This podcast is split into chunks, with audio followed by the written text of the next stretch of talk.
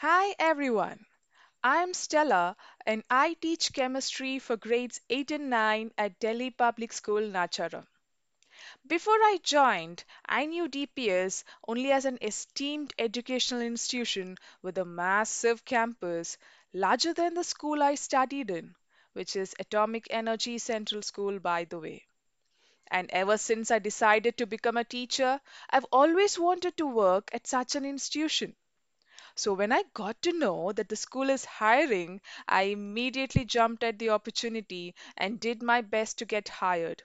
Because trust me, getting hired at DPS isn't easy. And in just a few days after joining, I realized why it isn't so easy to get in.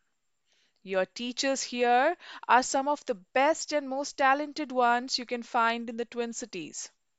That is the standard set here by the DPS management, your principal madam, and teachers.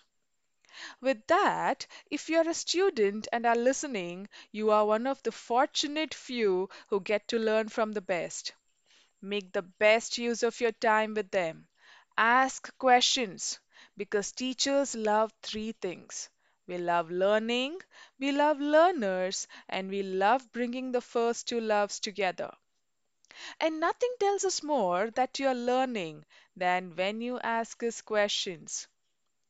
And if you're a parent and are listening, be rest assured that your prized possessions are being molded by the best potter's hands and are on the right trajectory to become the bright faces and minds of India tomorrow. Looking forward to a new adventure the new academic year. Thank you.